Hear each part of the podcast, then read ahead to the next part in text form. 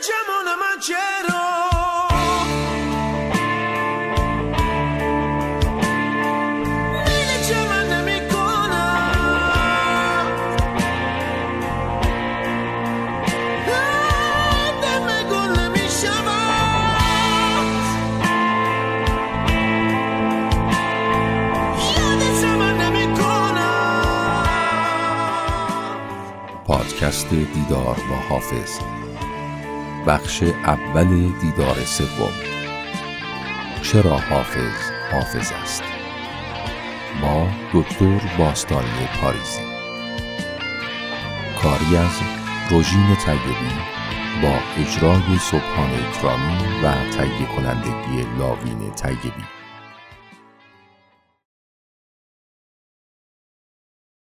عزیزان سلام. به پادکست دیدار با حافظ خوش اومدین. این سومین دیدار ماست. البته بخش اول سومین دیدار ما که طبق قولی که در دیدار قبل بهتون دادیم سراغ دکتر محمد ابراهیم باستانی پاریزی میریم تا دلیل حافظ بودن حافظ رو برامون روشن کنه حافظ لقب آدمهای زیادی در طول تاریخ بوده.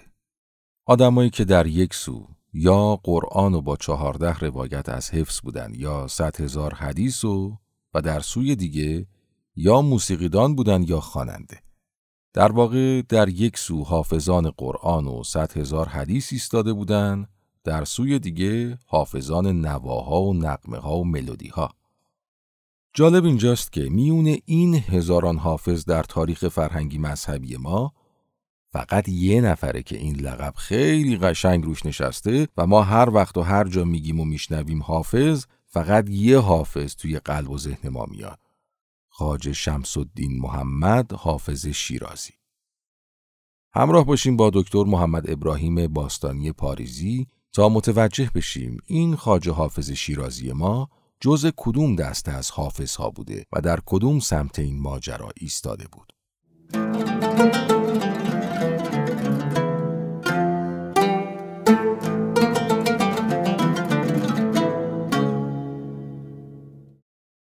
دکتر محمد ابراهیم باستانی پاریزی در سال 1304 در پاریز به دنیا آمد و در سال 1393 در تهران بعد از 89 سال زندگی از دنیا رفت. دکتر باستانی پاریزی مورخ یا تاریخنگار و تاریخدانی برجسته بودند. همینطور استاد تاریخ دانشگاه تهران.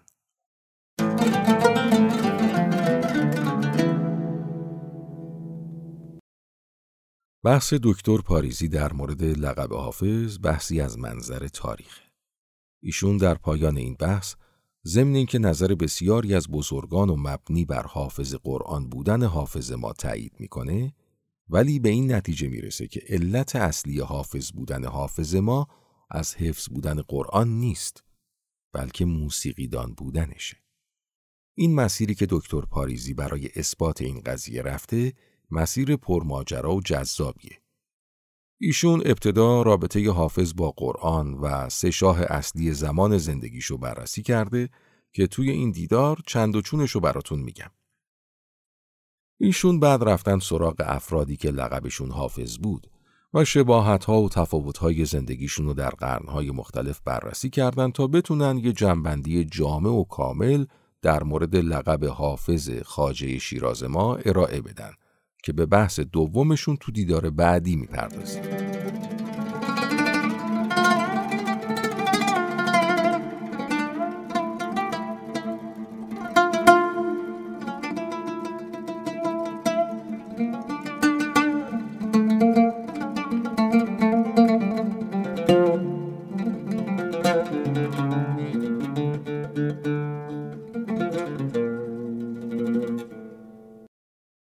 دکتر باستانی پاریزی بعد از تحقیقات بسیار یه مقاله تحقیقی نوشتن که در پاییز 1349 در شماره چهارم مجله هفت هنر چاپ شد. صاحب امتیاز این مجله وزارت فرهنگ و هنر بود البته در دوره محمد رضا شاه پهلوی و مدیر مسئولش هم غلام رضا خوشنویسان. توی این دو دیداری که گفتم براتون منبع و مرجع اصلی من همین مقاله دکتر پاریزیه که عنوانش هست حافظ چندین هنر.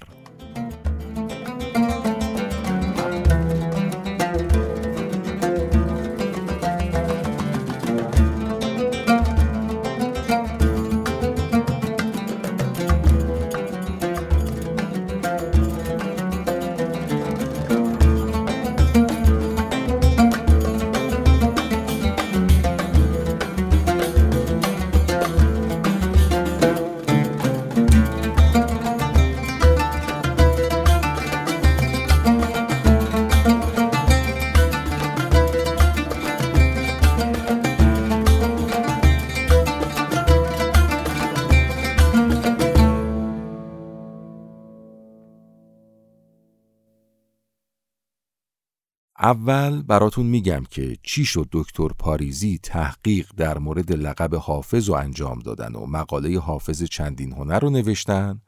بعد میرم سراغ مقالشون دکتر باستانی پاریزی کتابی با عنوان احیاء الملوک و بررسی و مطالعه کردن. بعد برای معرفی و نقد این کتاب مقاله ای نوشتن. کتاب احیاء الملوک متعلق به قرن یازدهم هجری و در مورد تاریخ سیستانه. دکتر پاریزی توی معرفی این کتاب از دربار هنرپرور امیران سیستانی گفتند و از خوانندگان و نوازندگان دربارشون که اغلب لقب حافظ داشتن. نکته همینجاست. خواننده ها و نوازنده های شاهان سیستان لقبشون حافظ بود. قسمتی از این مقاله دکتر پاریزی رو براتون می‌خونم. چنان به نظر می آید که خوانندگان را در این زمان به لقب حافظ میخواندند و این لقب درست دویست سال بعد از مرگ خاجه حافظ شیرازی مرسوم بود. نکند حافظ خودمان هم در خوانندگی و نوازندگی دست داشته است و بدین سبب به حافظ معروف شده وگرنه چرا این همه اشعارش به دل میچسبد و با موازین موسیقی هماهنگ است؟ اگرچه اون موقع این نکته‌ای که دکتر پاریزی توی اون مقاله گفتن فقط حدس و نظر ایشون بود و پایه و اساس محکمی نداشت ولی بعد اون مقاله ذهن دکتر پاریزی بد جوری درگیر این مسئله شد. طوری که هر بار اشعار حافظو میخوندن این سوالها تو ذهنشون تکرار می‌شد. حافظ اشعارش رو با آهنگ موسیقی تنظیم می‌کرد؟ شهرتش به لقب حافظ بیشتر از اون که مربوط به قرآن خانی و حفظ قرآن باشه مربوط به خوانندگی و موسیقی دانیش نیست؟ اگه خاطرتون باشه توی دیدار قبلی که با علامه جلال الدین همایی همراه بودیم یکی از موضوعات مهمی که در موردش صحبت شد علت شهرت خاج شمس الدین محمد شیرازی به تخلص یا لقب حافظ بود. توی اون دیدار گفتم که به نظر علامه جلال الدین همایی لقب حافظ رو فقط به کسایی می‌دادند که واقعا حافظ باشن و حافظ بودن از نظر ایشون و به استناد مستندات تاریخی یعنی یا کل قرآن و با تمام قرائتهای صحیحش حفظ بودن یا صد هزار حدیثو. به عقیده زنده یاد همایی خاجه شیرازی ما حافظ قرآن بود. خود حافظ هم توی شعرهاش این قضیه رو میگه. ندیدم خوشتر از شعر تو حافظ به قرآنی که اندر سینه داری. عشقت رسد به فریاد ور خود به سان حافظ قرآن زبر بخانی در چهارده روایت. ز حافظان جهان کس چو بنده جمع نکرد لطایف حکمی با نکات قرآنی. من توی این موضوع یک بار همراه علامه همایی شدم به عنوان نماینده گروهی از بزرگان که معتقدند لقب حافظ به خاطر حافظ قرآن بودن خاجه شیرازیه و یه بار هم همراه دکتر باستانی پاریزی میشم به عنوان نماینده گروهی از استادان که عقیده دارند لقب حافظ به خاطر موسیقیدان بودن خاجه شیرازیه. حرفهای گروه اول و در دیدار قبل شنیدید اینجا هم خلاصشو گفتم. حرفهای گروه دومم میشنویم.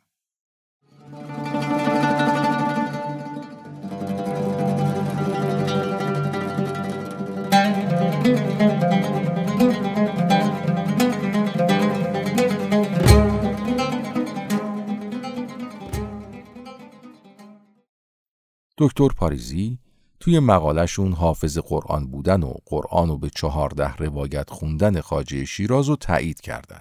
ایشون گفتن در این قضیه که خاجه شیراز حافظ قرآن بوده هیچ شکی نیست و جای انکار نداره.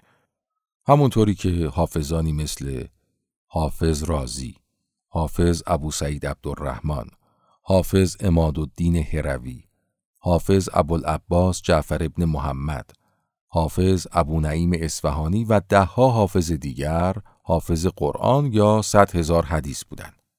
اما اینکه تخلص حافظ تنها به خاطر حفظ قرآن برای خاجه شیرازی ما انتخاب شده باشه و شهرتش به این نام در شیراز فقط از این جهت باشه جای بحث و گفتگوی جدی تاریخی داره.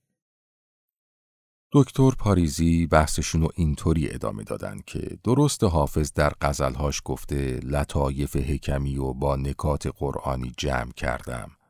صبحخیزی و سلامت طلبی رو از دولت قرآن دارم و اصلا هر چه دارم هم از دولت قرآنه. دیو می گریزد از قومی که قرآن می‌خونه.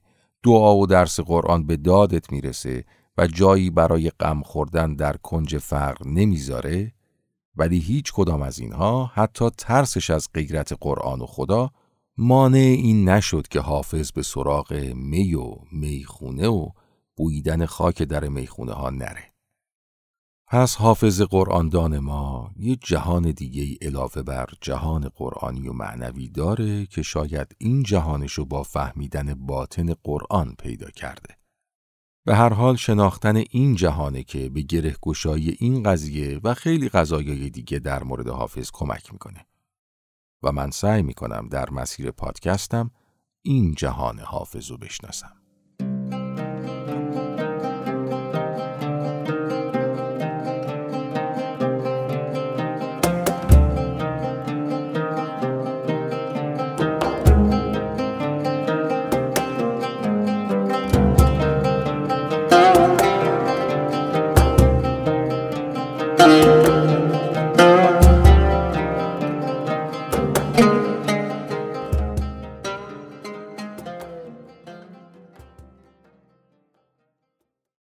همونطوری که گفتم دکتر باستانی پاریزی بیخیال فکری که توی سرشون افتاده بود نشدن.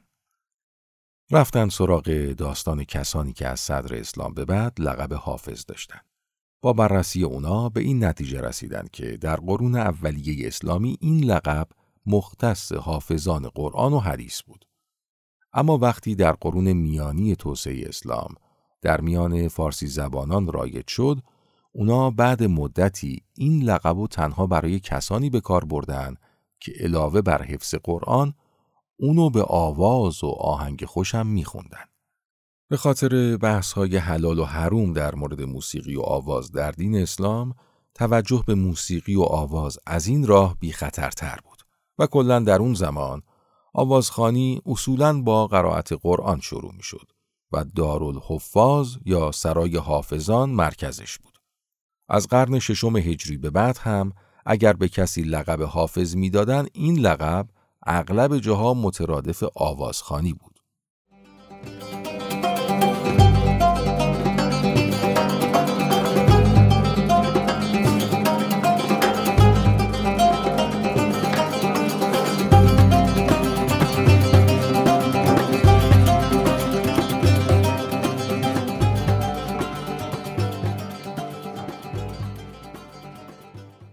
بحث اصلی رو دکتر پاریزی از اینجا شروع کردن و گفتن خاجه حافظ شیراز اگرچه حافظ قرآن بود ولی در شیراز نان قرآنخانی و قرآندانی خودش رو نمی‌خورد و از این بابت کسی به اون توجهی نداشت. دلیل اصلی دکتر باستانی پاریزی برای این نظرشون شاهان شیراز در زمان حافظن. البته سه شاه مهم حدود پنجاه سال در زمان زندگی حافظ بر شیراز حکومت کردند.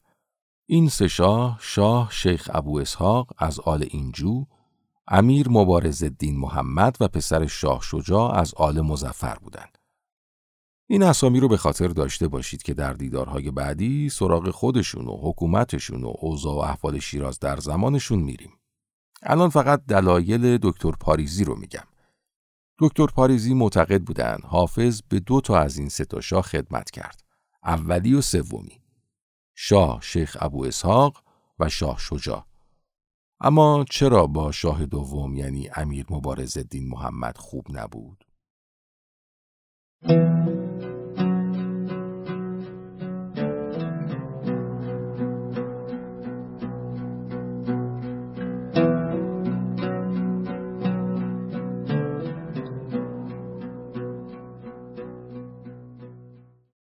شاه اول شاه شیخ ابو اسحاق مردی خوشمشرب و اهل شعر و عیش و نوش بود یا همون اهل حال به قول امروزی ها. البته زیاده روی هم می کرد تا جایی که وقتی امیر مبارز دین محمد برای گرفتن شیراز به دروازه های شهر رسیده بود ابو اسحاق مست بود و همین باعث شد امیر مبارز دین محمد بتونه شهر رو بگیره و اونو بکشه و روزگار مردم شیراز رو سیاه کنه.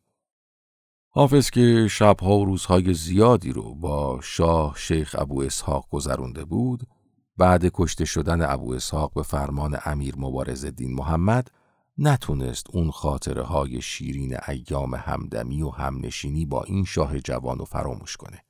و براش این غزل و سرود. یاد باد که سر کوی تو هم منزل بود.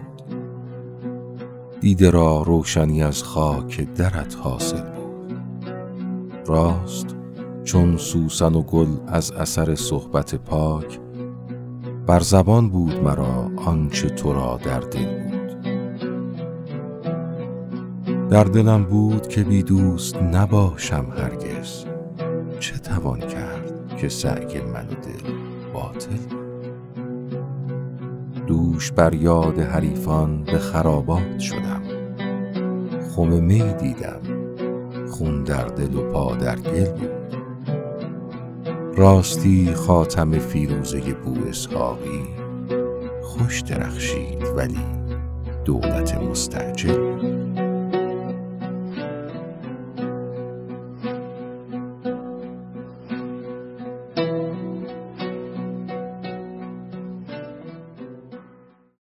ممدوح دیگه حافظ که حافظ دوستش داشت و مدحشو می‌گفت شاه شجاع پسر امیر مبارز الدین محمد بود که پدرش رو دستگیر و کور کرد و اینطوری حکومت رو از پدرش گرفت. این شاه هم تا پایان عمرش از عیش و نوش و خوشگذرونی دست بر نداشت. میگن انقدر شراب می‌خورد که سبوه و قبوق یا همون شراب صبح و شراب شب و از هم تشخیص نمی‌داد و مثل اینایی که سیگار رو با سیگار روشن می‌کنن مستی رو به مستی وصل می کرد و نره های مستانش تمام فضای کاخ رو می گرفت. ملازمش به جای حی الصلاح حی السکر می گفت. شاه شجاع فقط شاه مستی و سرمستی نبود. به موسیقی هم خیلی علاقه داشت تا جایی که بعد از خبر قتل معشوقش یک نوازنده اود آهنگی متناسب با حال و هوای شاه شجاع از داستان لیلی و مجنون ساخت که لیلی شد و رخت از این جهان برد با داغ تو زیست همچنان مرد. و اینو در موقع مناسب برای شاه شجاع خوند. این شاه شاعر نازک دل از این شعر و آهنگ خیلی خوشش اومد و یه پاداش درست و حسابی بهش داد. حافظ در مورد شاه شجاع میگه عمر خسرو طلبر نفع جهان میطلبی که وجودی است عطا بخش و کریمی نفا. مظهر لطف ازل روشنی چشم عمل جامع علم و عمل جان جهان شاه شجاع. همینطور میگه جبین و چهره حافظ خدا جدا مکناد زخاک بارگه کبریای شاه شجاع. حافظ زمانهای زیادی رو با شاه شجاع میگذراند. انقدر محرم این پادشاه شرابخور شده بود که به روایتی همسر شاه شجاع هم در جلساتی که حافظ حضور داشت می اومد و نه تنها شعر حافظ و گوش می‌داد که شوخی هم در مورد شعرها با حافظ می کرد. یک بار خاتون شاه شجاع از حافظ پرسید شما که گفتید دوش دیدم که ملائک در میخانه زدند گل آدم بسرشتند و به پیمان زدند گل آدمم دیدید کاه قاتیش نبود؟ حافظ جواب داد خیر گل خالص بود و کاه نداشت. زن اصرار کرد و باز پرسید دلیلی دارید که میگید کاه گل نبود؟ حافظ هم در برابر اصرار و شوخی زن گفت بله اگه کاه داشت بعضی جاهای آدم اصولا ترک بر نمی داشت؟ البته اینم از همون روایت های تاریخیه که با قاطعیت نمی‌تونیم بهش استناد کنیم.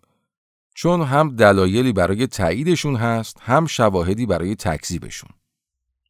همونطوری که در دیدار قبلی علامه جلال الدین همایی با دلایلی که آوردن سه روایت معروف در مورد حافظ و که تو کتابهای معتبر تاریخی و تذکره های معروف نوشته شده بود رد کردند و اگه یادتون باشه توی همون دیدار از رابطه بد شاه شجاع و حافظ گفتم که این خلاف چیزیه که تو این دیدار صحبت شد.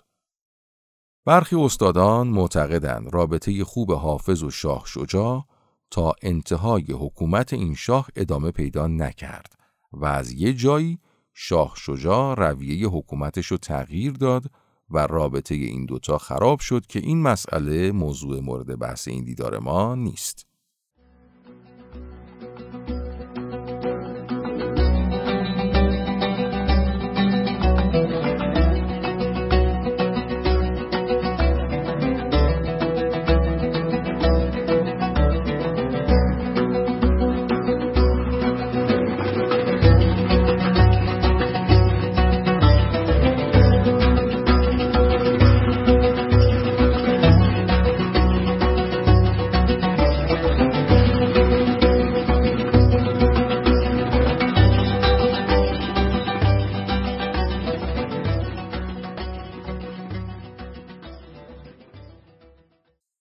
دکتر باستانی پاریزی می‌خواستن نظرشون رو در مورد اینکه علت لقب حافظ موسیقیدانی و خوانندگی خاجه شیرازه ثابت کنند که وارد داستان سه شاه اصلی زمان زندگی حافظ و رابطه هر کدومشون با حافظ شدن. و تا اینجا طبق نظر ایشون گفتم که حافظ دو شاه از سه شاه اصلی زمان خودش رو دوست داشت. به دربارشون رفت و آمد داشت و براشون مت می‌گفت. اما با امیر مبارز الدین آبش توی جوب نرفت. نکته اصلی که می‌تونه قضیه لقب حافظ و تا حدود زیادی روشن کنه در داستان همین شاه قرار داره.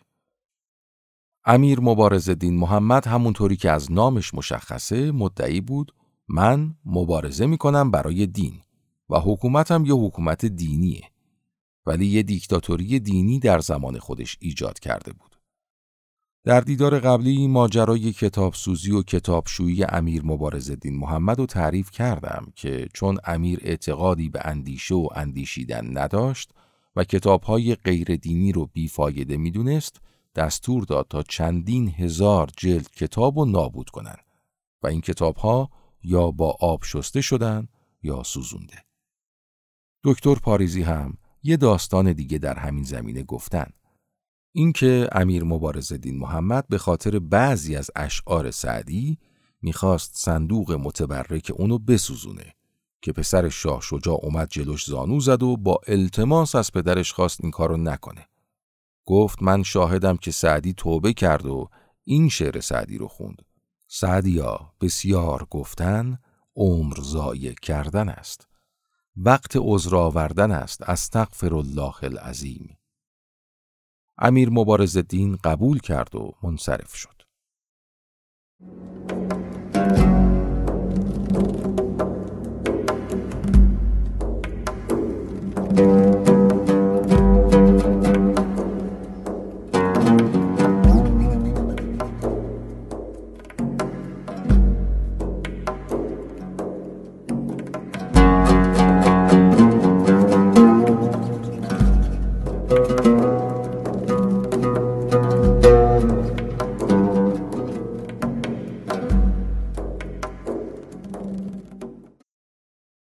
امیر مبارز دین محمد مردی زاهد و قرآن خان بود.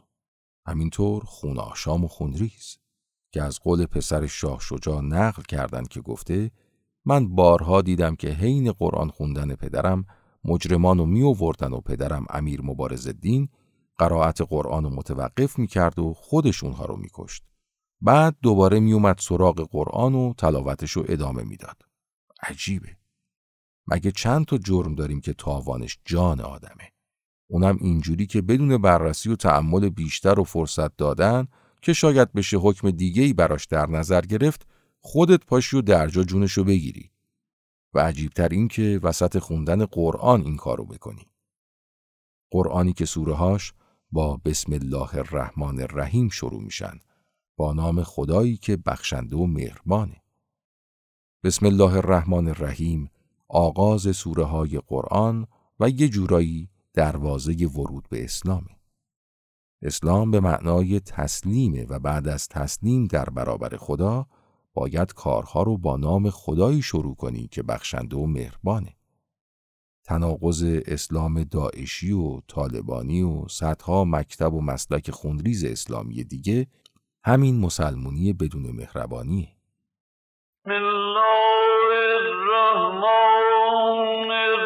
خونریز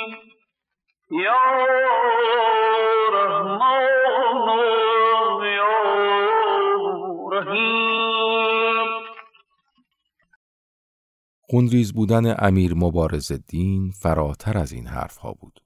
به گفته شاه شجاع وقتی از پدرش پرسید آیا تا الان هزار نفر رو کشتی؟ امیر گفت نه ولی فکر می‌کنم تعداد افرادی که با شمشیر خودم کشتمشون به 800 نفر برسه. حافظ هم در مورد امیر مبارز الدین میگه شاه قاضی خسرو گیتی ستان آن که از شمشیر او خون میچکید سروران را بی سبب می کرد حبس گردنان را بی خطر سر می برید. با این قضایایی که خیلی خلاصه در مورد امیر مبارز الدین محمد گفتم معلومه که چرا حافظ با قرآنی که اندر سینه داشت حتی یک بیت برای مدح و ستایش این امیر قرآن خان نگفت و این امیر قرآن خان هم حافظ قرآن دانو به دربار خودش دعوت نمی کرد. علا رقم این که قرآن وچه مشترک هر دوی اونها بود ولی دوستی بینشون ایجاد نشد. چون دوستی با آدمهایی مثل امیر مبارز دین محمد در مرام و مکتب حافظ نیست. اینکه سرانجام امیر مبارز دین محمد و حکومت استبدادیش چی شد و حافظ چطور باهاش مبارزه کرد و در دیداری مفصل براتون میگم. اما الان در انتهای این دیدار می‌تونیم نتیجه بگیریم عاملی که باعث شد حافظ دوستدار شاه شیخ ابو اسحاق و شاه شجاع باشه ولی مخالف امیر مبارز دین محمد چیزی غیر از قرآن خانی، حفظ قرآن و قرآن دانیه. درسته که قرآن برای حافظ مهم بوده و اونو با چهارده روایت حفظ بوده ولی حافظ بودنش به خاطر حفظ قرآن نبود.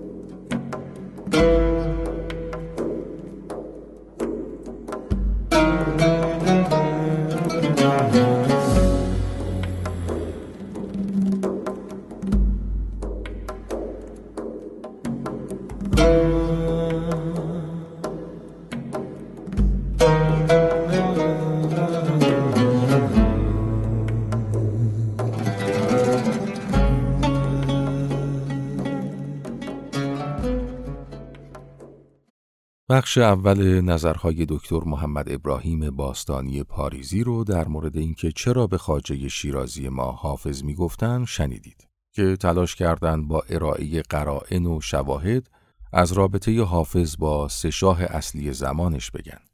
در اپیزود بعدی بخش دوم نظرهای دکتر پاریزی رو در این مورد براتون میگم که بحث جالبیه در مورد خوانندگی و موسیقیدانی حافظ.